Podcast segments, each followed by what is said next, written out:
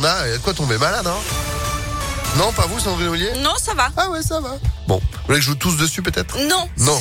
Non. Je plaisante. Moi, je travaille encore la semaine prochaine. Je, oh, oh, vous n'êtes pas en vacances? Mais non. Oh, c'est dommage. Bon, allez, la météo, juste après l'info, six heures trente, bonjour. Bonjour Phil, bonjour à tous. À la une, le président des ambulanciers du Rhône en grève de la faim, Bruno Basset, s'est installé devant le siège de l'assurance maladie à Lyon.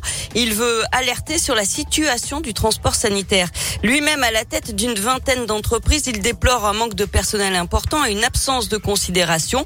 Exclus du Ségur de la Santé, les ambulanciers ont malgré tout bénéficié des aides de l'État pendant la crise sanitaire.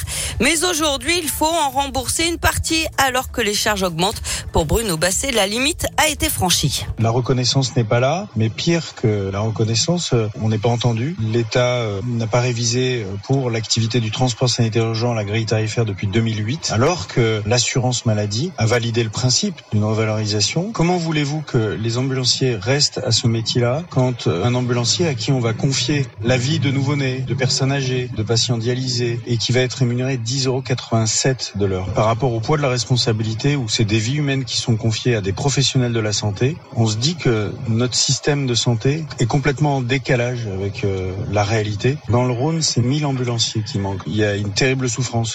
Et les décrets sur les revalorisations tarifaires doivent être publiés prochainement, mais rien ne bouge, déplore l'ambulancier qui en appelle au ministre de la Santé ainsi qu'à Emmanuel Macron. Une bonne nouvelle dans l'actualité, le trafic des T G V Sud-Est sera quasi normal demain et dimanche pour le premier week-end de départ en vacances. Par contre, un train sur deux est supprimé aujourd'hui.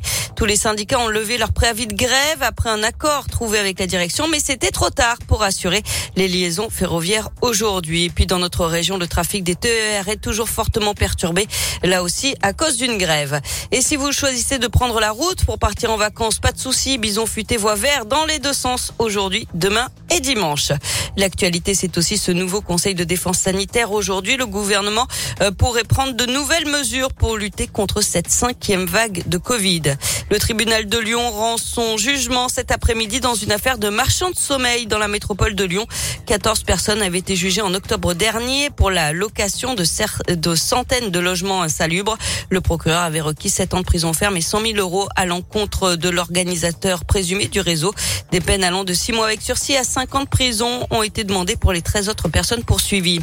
Et puis verdict attendu aussi aujourd'hui dans le procès de cette mère accusée d'avoir tué ses deux fillettes âgées de trois et cinq ans dans une gendarmerie de Limonest il y a trois ans.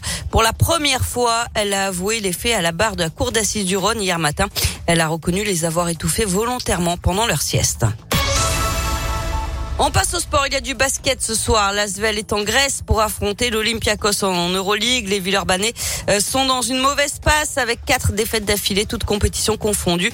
Coup d'envoi à vingt et une heures ce soir. Les rugbymen du Loup vont-ils pouvoir jouer leur match de Challenge Cup? Pas sûr, à cause des, rex- des restrictions de voyage vers le Royaume-Uni.